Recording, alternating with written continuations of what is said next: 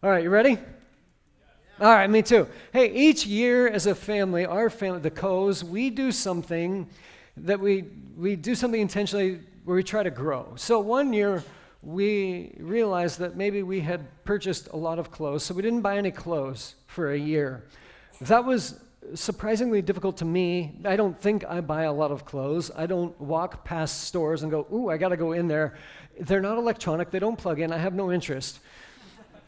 And yet, I found it was surprising how many clothes I did purchase because I realized that I couldn't. Or or the year that we did what we called tea free days. On Tuesdays and Thursdays, we didn't use electronics for any kind of entertainment. So we didn't watch movies, we didn't watch shows, we didn't play video games, we didn't do it. Instead, we took that time and we had it as a family where we we did some puzzles, we read books, we played games, we did all kinds of other stuff just to help us make sure that we weren't using things too much inappropriately. But one of the best things that I've ever done, about 10 or 11 years ago, I made a commitment personally to not turn off the light to the house, whether our bedroom or not turn off that last light and close my eyes and go to sleep until I had spent some time in the scriptures. I had read the scriptures regularly before that, but not on a daily basis, and I didn't have a daily personal habit. And some days were really easy. I got up, I made some coffee, I had my Bible, it was awesome. Other days, things happened, it was a scramble, it was just a lot harder. And so I found myself reading at night or even in bed. I would grab my Bible and I would spend some time reading, and then I'd have to like hold my eye open uh, to stay awake.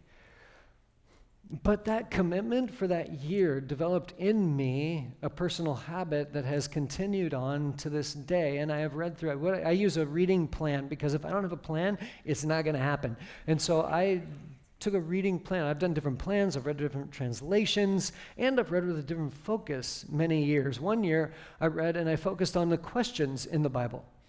Did you know that roughly 10% of the verses in the Bible contain a question?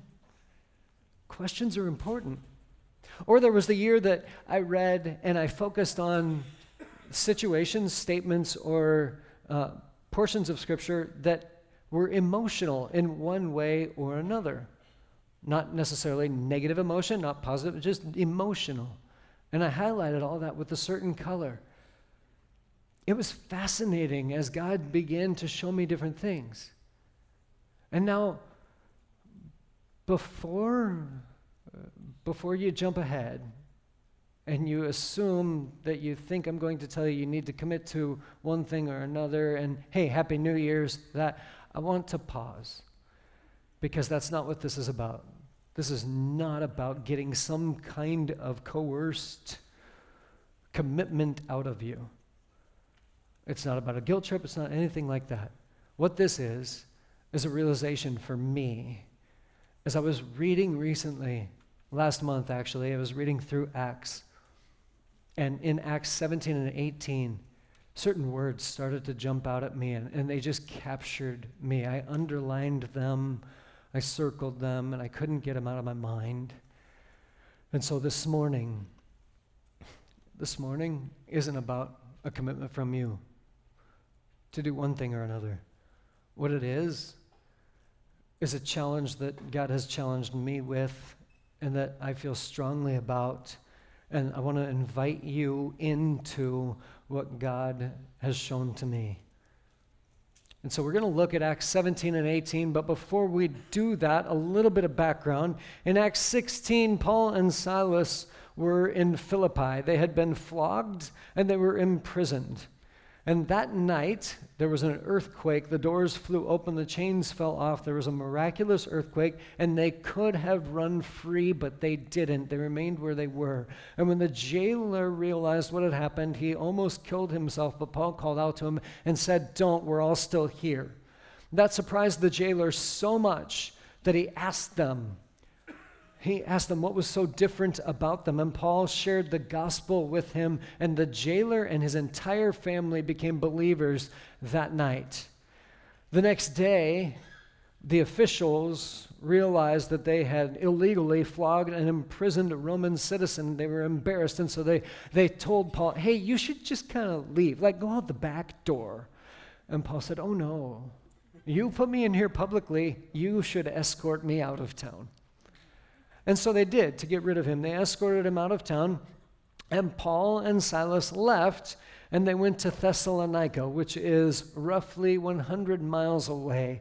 And that's where we pick up the story because Paul went to the synagogue when he got to Thessalonica. If you have your Bible, turn to Acts 17. We're going to look at verses 1 through 4 together. After they had passed through Amphipolis, Amphipolis, I actually said that correctly earlier, and Apollonia, they came to Thessalonica where there was a Jewish synagogue. As usual, Paul went into the synagogue and on three Sabbath days he reasoned with them from the scriptures, explaining and proving that it was necessary for the Messiah to suffer and rise from the dead. This Jesus I am proclaiming to you is the Messiah. Some of them were persuaded and joined Paul and Silas, including a large number of God fearing Greeks, as well as a number of leading women. So Paul goes to Thessalonica, which is right up here in this little alcove kind of thing. He came from Philippi, which is a little bit off the map, just to the northeast, about 100 miles away through the mountain. And when he gets to Thessalonica, he's, he's purposeful. He goes to Thessalonica. It's a large city full of trade, it's prosperous. Paul, on his missionary journeys, often targeted large cities and areas of influence because, as people would accept the gospel in their daily lives, in their trade, or whatever they would do, they would then take the gospel with them. He's strategic about what he does and where he goes. And the first thing he does when he gets to the city is go to the synagogue. And this is a really cool architectural picture of what the synagogue looked like. There were these seats around the outer edges where people of influence and a higher standing would have been able to sit, and then others who were more common would sit on the floor. But right in the middle here, there was a little platform. That platform was called the Bema. And that's where someone who was presenting something or reading something would go. They would stand on that bema and rise above the crowd, and they would present their ideas. And Paul had a method, he had a strategy, he knew what he was doing. And we know that because, as Luke says, as usual. This is what Paul normally did. He went to the synagogue. He went to where they were reading the scriptures because he so desperately wanted to share Jesus with his countrymen. His heart burned for the Israelites. How do we know that? Well, if we look at Romans 10:1, it's very, very clear. Paul says this in his letter to the Romans Brothers and sisters, my heart's desire and prayer to God concerning them is for their salvation. Within the context, we know that he is talking about Israel. Both the NIV and the CJB translate that, not just them generally, but very specifically, the Israelites. And what is it? He's, he wants them to be saved. He wants to share the message of salvation with them. So, what is that message? I would be remiss if I didn't mention really what that message is. So, the gospel message, I think, is very well summed up in 1 Corinthians 13, uh, 15. Forgive me. 1 Corinthians 15, 1 through 5. Paul says in his letter to Corinth, he says, Now I want to make clear for you, brothers and sisters, the gospel I preached to you, which you received, on which you have taken your stand, and by which you are being saved, if you hold to the message I preached to you, unless you believed in vain. And these are the points of the gospel that he shared. For I passed on to you as most important what I also received. Don't miss that. The gospel is what is most important. There are other things that are incredibly important, but nothing rises to the level of the gospel. That Christ died for our sins according to the scriptures, that he was buried, and that he was raised on the third day also according to the scriptures, and that he appeared to Cephas, then to the twelve. This is the message that Paul shared with him absolutely everywhere that he went, and he began in the synagogue. So let's take a look at the approach that Paul takes because this, this is what jumped out to me. How did Paul share this? What was his method? The first thing is that he reasoned with them from the scriptures. This Greek word is really important, dialegomai. All right, your turn. Dialegomai. Say it on three. One, two, three. Excellent. Dialegomai. This is a formal speech. This is something that he would have prepared. Paul didn't show up to Thessalonica and on the Sabbath walk into the synagogue and then go, hmm, I wonder if I, yep, it's my turn. Okay. He didn't like raise his hand, get called on, walk up there, and then just begin speaking off the top of his head. This is something that he prepared. He knew the scriptures, he knew the Israelites. He knew them. This is a formal speech in a formal setting with formal language. Paul understood his audience, he prepared his remarks, and he was granted an opportunity to stand before them and share with the crowd. He would have considered their perspectives and their experience as he prepared what he was going to share with them. Today, this is really similar to what apologists do. Many well known apologists today travel around and present prepared remarks. Here's four that I think are notable. This is certainly not an exhaustive list, and they all have different approaches, and they're all very, very good.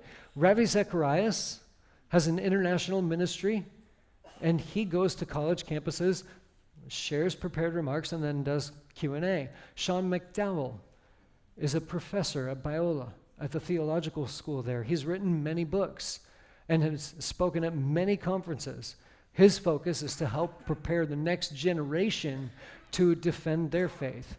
Hillary Morgan Ferrer, who we had here at a family night just a little while ago, uh, she's part of the Mama Bear Apologetics, and they, as a group, have written a book. It's fantastic. And William Lane Craig is one of the foremost debaters within this sphere. He will go on and he will debate countless atheists and agnostics, and he, he gives proofs and reasoning for God. And what do these people do that's so important? They, they prepare ideas. And what they do is try to show that there is a reasonable uh, foundation, foundation and founding for us to believe what we believe. It's not just pie in the sky here, whatever. It's not just a bunch of made up stuff. Instead, there are very good reasons for believing what we believe. And apologists do their part in showing that from the Christian perspective.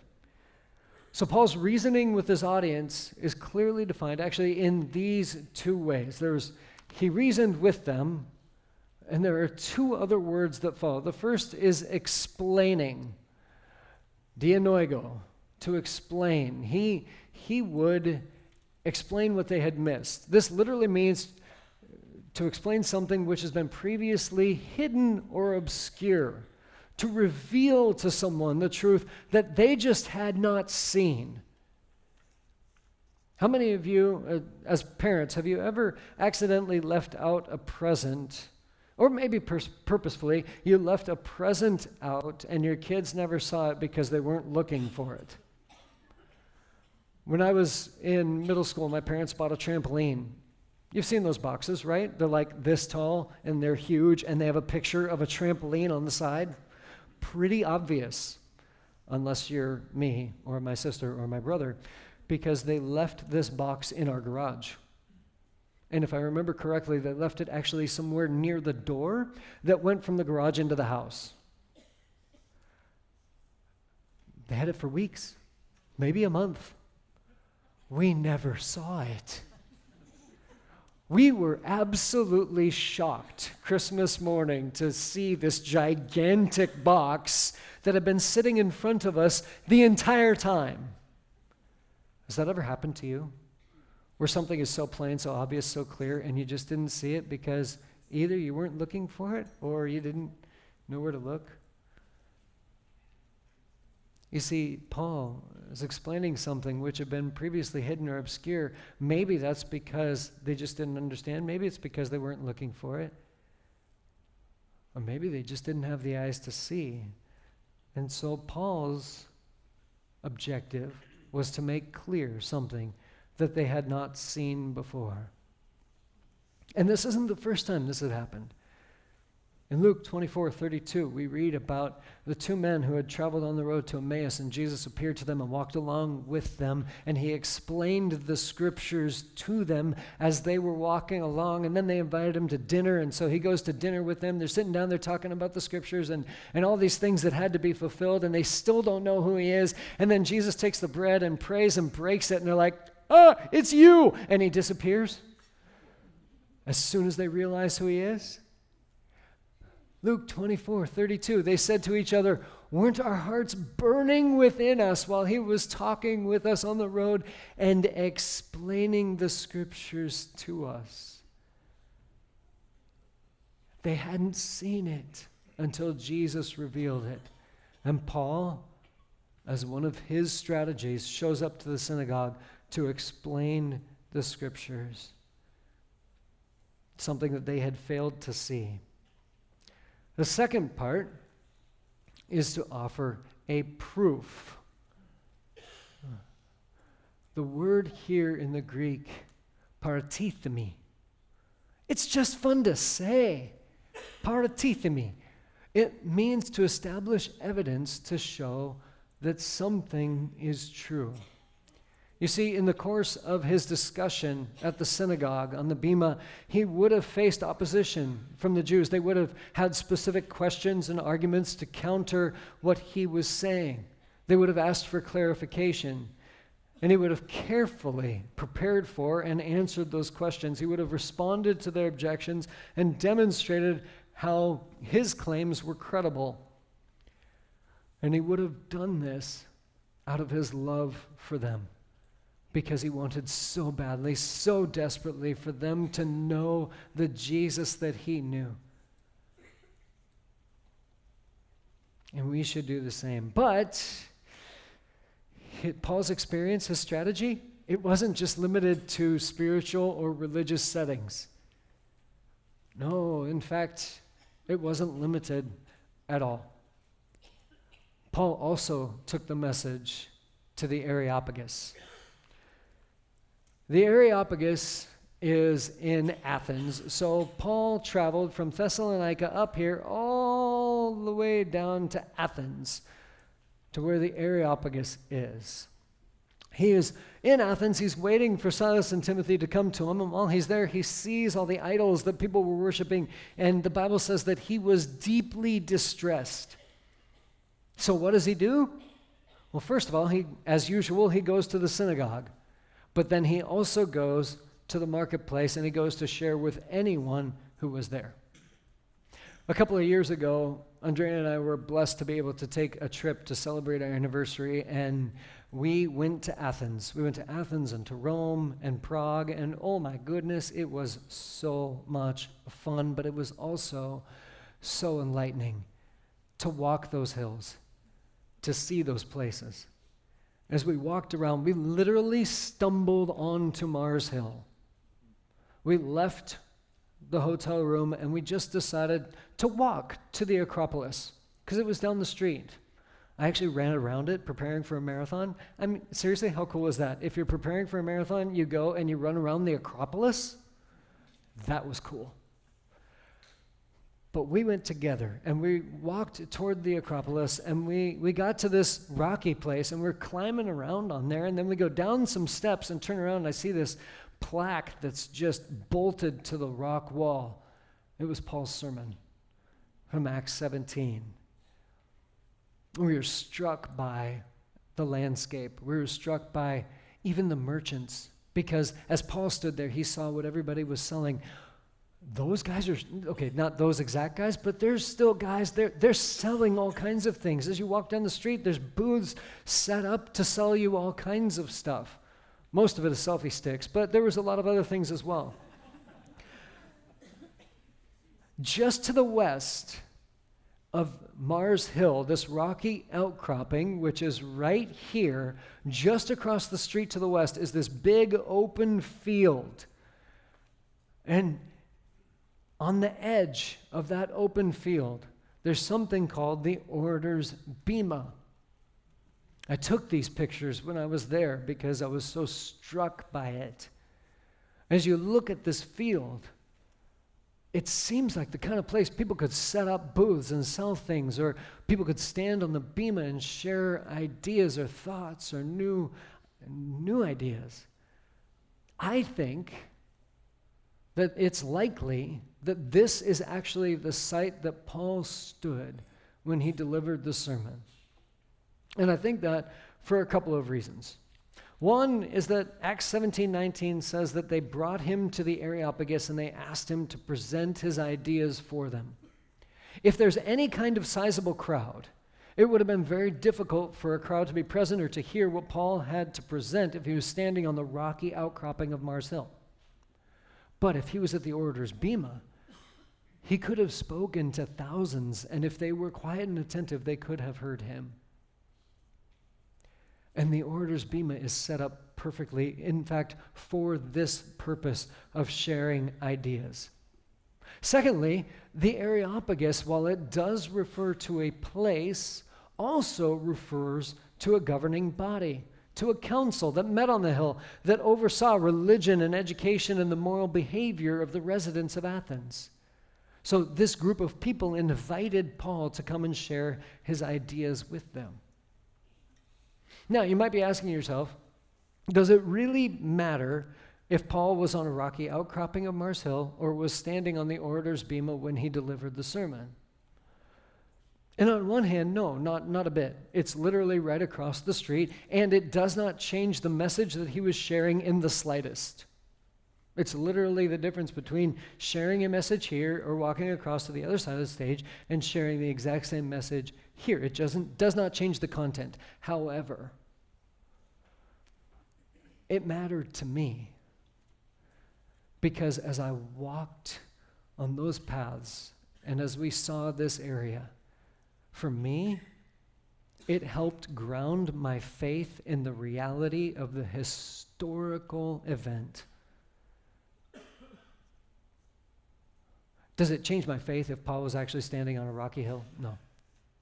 But to see the bema, to see this field, and to, to be able to picture it in my mind helped ground for me and help me knowing that what I believe is true. You see, apologists, Christians throughout the centuries, we have always held to the fact that what we believe is based on historical reality, that these things actually happened, that they were not just made up. And so when I see this place and when I read Paul's words and know that these were what he said here, it helps me. I hope it helps you as well. So let's take a look at what Paul preached to them. We're going to read Acts 17, 22 through 34 together. It's a little bit longer than the last one, but this, this sermon is awesome. Paul stood in the middle of the Areopagus and said, People of Athens, I see that you are extremely religious in every respect. For as I was passing through and observing the objects of your worship, I even found an altar on which was inscribed to an unknown God. They were just covering all their bases. Therefore, what you worship in ignorance, this I proclaim to you the God who made the world and everything in it, he is Lord of heaven and earth. He does not live in shrines made by hands, neither is he served by human hands as though he needed anything, since he himself gives everyone life and breath and all things. From one man, he has made every nationality to live over the whole earth and has determined their appointed times and the boundaries of where they live. He did this so that they might seek God, and perhaps they might reach out and find him, though he is not far from each one of us. For in him we live and move and have our being, even as even some of your own poets have said, for we are also his offspring. Since we are God's offspring, then we shouldn't think that the divine nature is like gold or silver or stone, an image fashioned by human art and imagination. Therefore, Having overlooked the times of ignorance, God now commands all people everywhere to repent because he has set a day when he is going to judge the world in righteousness by the man he has appointed. He has provided proof of this to everyone by raising him from the dead. When they heard about the resurrection of the dead, some began to ridicule him, but others said, We'd like to hear from you again about this. So Paul left their presence. However, some people joined him and believed, including Dionysius the Areopagite, a woman named Damaris, and others with them. Paul's strategy in the marketplace is incredibly different from his strategy within the synagogue. Let's take a look at, at what he does. First of all, he knows his audience. As I was passing through and observing the objects of your worship, Paul carefully observed the culture he was in. And that's the first principle for us as well. We must carefully observe the culture that we live in and the people we live among. So, what does this look like? I've got a couple of thoughts. Um, modern poets, for us, we do still have poets, but in our modern age, a lot of times these are musicians and songwriters these are the ones making art that we consume. When we listen to music, are we making, are we watching for these connection points like Paul did? He connected what their own poets were saying to the truth of the gospel. Another thing we must do is watch for connecting themes. In entertainment, the greatest story ever told about Jesus and his sacrifice and our redemption, that story, a thread of that, is woven through so much of the entertainment that we enjoy. There's a show that I was watching recently with our two older boys, and I won't name it because I don't want any spoilers. It's more recent. And at the end of the last episode, there was an incredible scene of redemption and sacrifice. And it just struck me. It was powerful.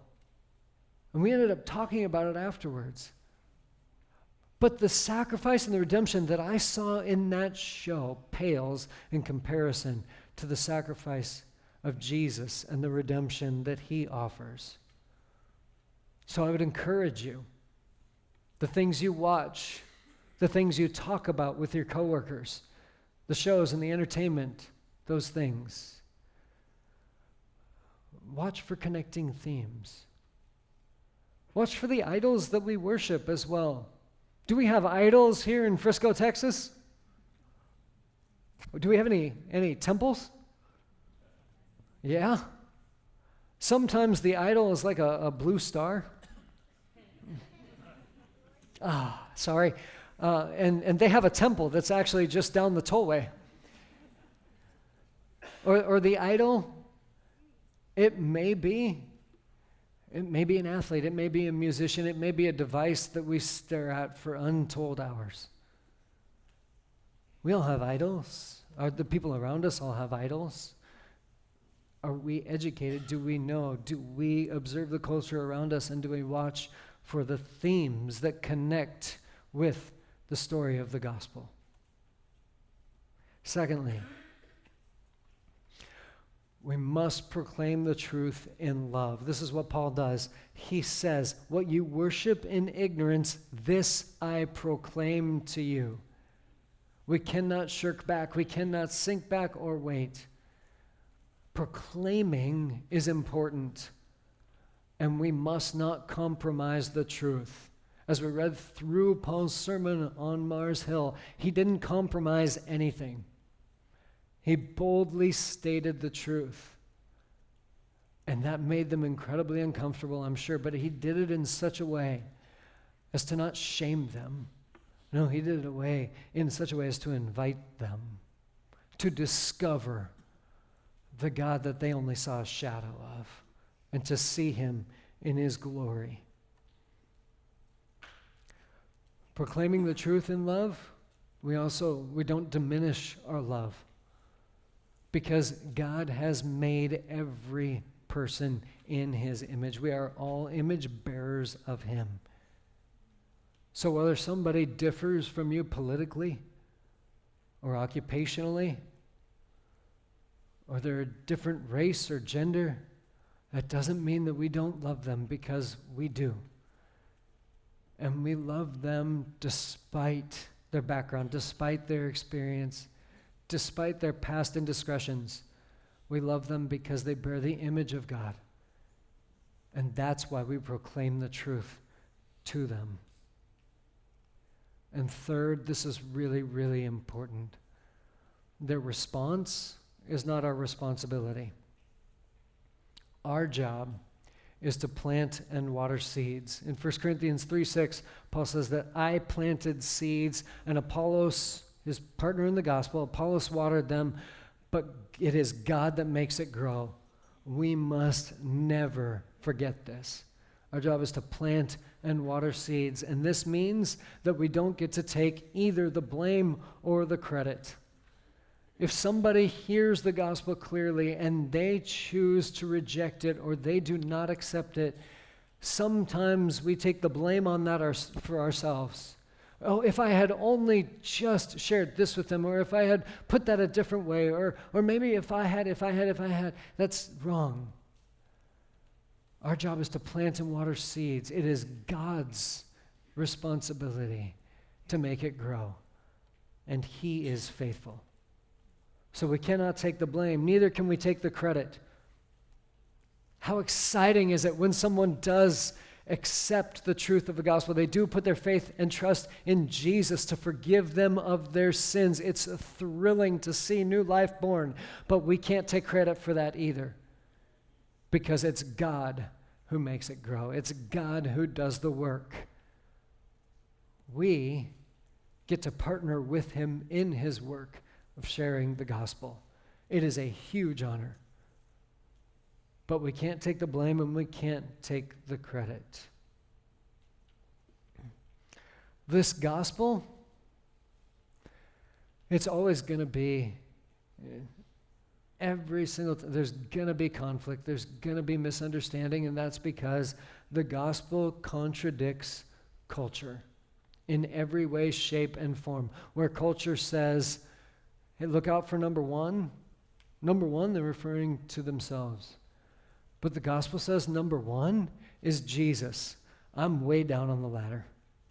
Number one is Jesus, and my primary is to serve him and to love others, not to look out for myself. Because if I trust God and I know that he's looking out for me, I don't have to worry about it. But this gospel, it contradicts culture, it contradicts what everybody says. I found this quote as I was studying for this message, and I thought it was absolutely perfect for this morning. Here in this setting, we have a true confrontational with the first century world. Paul might have adapted the cultural forms for those to whom he spoke, but there was no compromise of the gospel message. And that message went against the grain of the most basic beliefs and values of Paul's listeners, just as biblical Christianity contradicts the beliefs and values of modern man today. Is that true? It absolutely is. The gospel message contradicts the modern message. That's why it's so important to share it. After staying in Athens for a time, Paul traveled on to Corinth for the next phase of his missionary journey. We're going to go through this very quickly. He moves from Athens down here, just across this little spit of land, over to Corinth, where we see all of this come together. So, Acts 18, 1 through 5. After this, he left Athens and went to Corinth, where he found a Jew named Aquila and a native of Pontus who had recently come from Italy with his wife Priscilla because Claudius had ordered all the Jews to leave Rome. Paul came to them, and since they were of the same occupation, tent makers by trade, he stayed with them and worked. We find this to be the case even here today. We associate with people who have the same interests or the same occupation. Paul was the same way. He reasoned in the synagogue every Sabbath, as usual. He went to the synagogue and tried to persuade both Jews and Greeks. When Silas and Timothy arrived from Macedonia, Paul devoted himself to preaching the word and testified to the Jews that Jesus is the Messiah. So he goes to the synagogue, and what does he do? He reasoned with them, which we already looked at, but then he adds something here. He tried to persuade them. The Greek word here is peitho. This literally means to persuade or to convince. There's no ambiguity in this. It's been said that every conversation is persuasion. This was true for Paul. He does everything he possibly can to persuade people of the truth of the gospel. Whether he is giving them apologetic reasons or whether he is sharing a personal story, he wants everyone to know the gospel. And the second thing he does is testify. The Greek word here literally means the act of making a declaration on the basis of personal knowledge. He shares from his experience what this is like. And you see, there are some people that we know, they need reasons. There, there are hurdles and obstacles for them that are very difficult to overcome to coming to faith.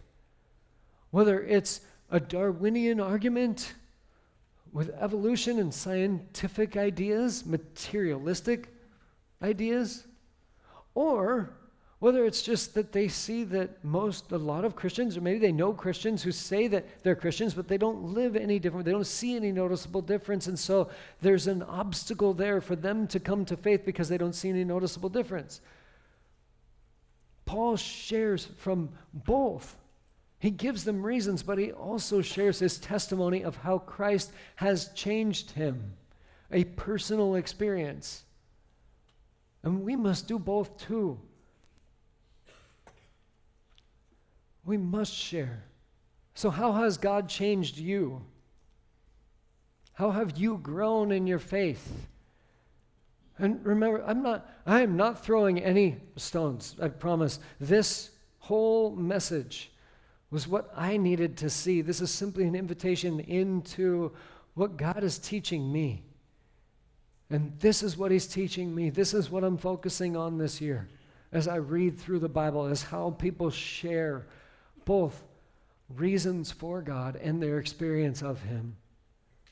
So, what does it look like for us in the 21st century. I've got a couple of ideas just in closing that I want to share with you. First of all, is the idea that we need to be people who are predictable. We've just done a study in Daniel 1 through 6 about Daniel, who was one of the most predictable people in the entire Bible. If you look at Daniel 6, you see that the satraps and the governors, the only way that they could trick and, and get Daniel in trouble was to create a law that went against the law of God because they could predict and they knew that if they could get a law in place that went against God's law, that Daniel would break the human law in favor of God's law and then he would be in trouble. Paul was also predictable. He went to the synagogues, he went to the marketplace, he went and shared Jesus with everyone. As Christians, people should know that we are going to predictably and boldly and courageously follow Jesus whatever the cost, that we're going to follow Jesus and do what he commands us to do and tells us to do. Let's be predictable. Second, we need to be informed. We can't just close our eyes, bury our heads in the sand, and pretend like nothing is going on around us, and then wake up one day and be shocked. We need to carefully watch. We need to observe. We need to know what people think and why so that we can speak in an intelligent manner into what they are facing and what they are doing. So that, like Paul in the marketplace in Thessalonica and in Athens, like we can go into that and we can quote our modern day prophets and we can use that thread to point to the truth of the scripture that Jesus died for our sins and that he loves us and that we can be freed from our sins by accepting the grace that he has offered to us. Third, we need to pray for opportunities. I think a lot of times we don't see the opportunities that are available to us because it, this is for me too, and especially me. I don't pray as often as I should for opportunities to share the gospel. And I think that has a direct correlation on how much or how little I actually share the gospel. Look at what Paul says in Ephesians 6 18 through 20. Listen to this. Pray at all times in the Spirit with every prayer and request, and stay alert with all perseverance and intercession for the, all the saints. Pray also for me that the message may be given to me when I open my mouth to make known with boldness the mystery of the gospel. For this I am an ambassador in chains. Pray that I might be bold enough to speak about it as I should.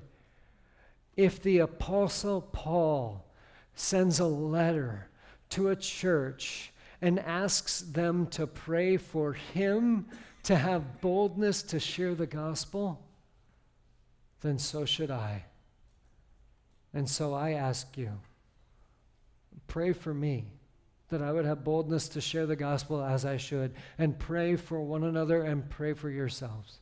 Let's pray for opportunities. And then, with all of those opportunities, let's proclaim the gospel with our words and our actions. It cannot be just one or the other, it is always both. We speak the truth of the gospel in accordance with the scriptures, and we show it in all of the things that we do. I encourage you today.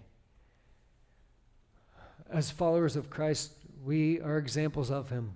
We reflect Him to everyone around us. Our words matter, our actions matter, it all matters. We're on the doorstep of not just a new year, but a new decade. And I, for one, am really excited about it because I think God is going to do amazing things, not just in the next year, but in the next 10 years. It's an honor to be a part of it.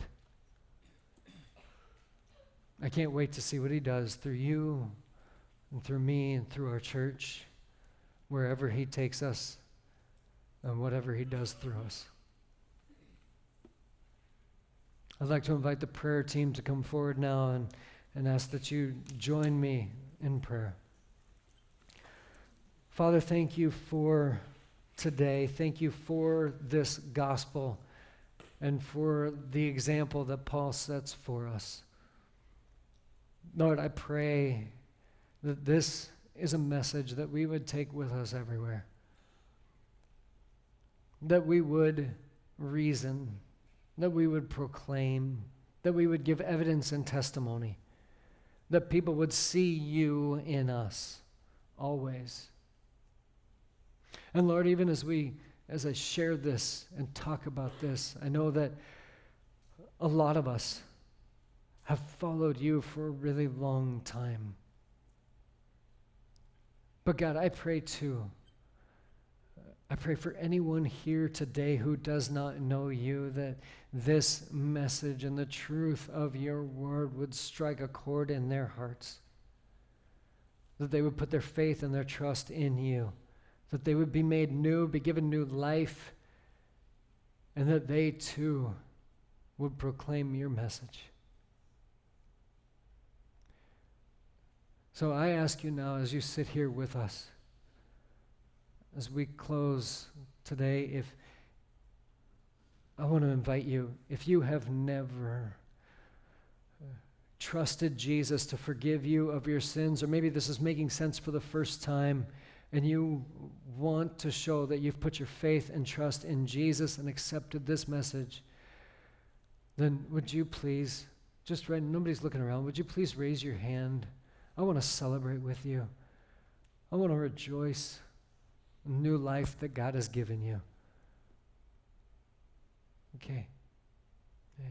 Father, I thank you for all of those who follow you and those who do not. Lord, I pray that those who don't know you would come to know you. And that all of us, as we follow you, would live for you. God, let this be an amazing decade full of new life. In Jesus' name, amen. If there's anything that you would like to pray about, we have an amazing prayer team at the church. I would invite you to come forward and pray with our prayer team.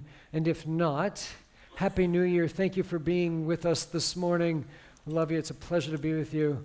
You're dismissed.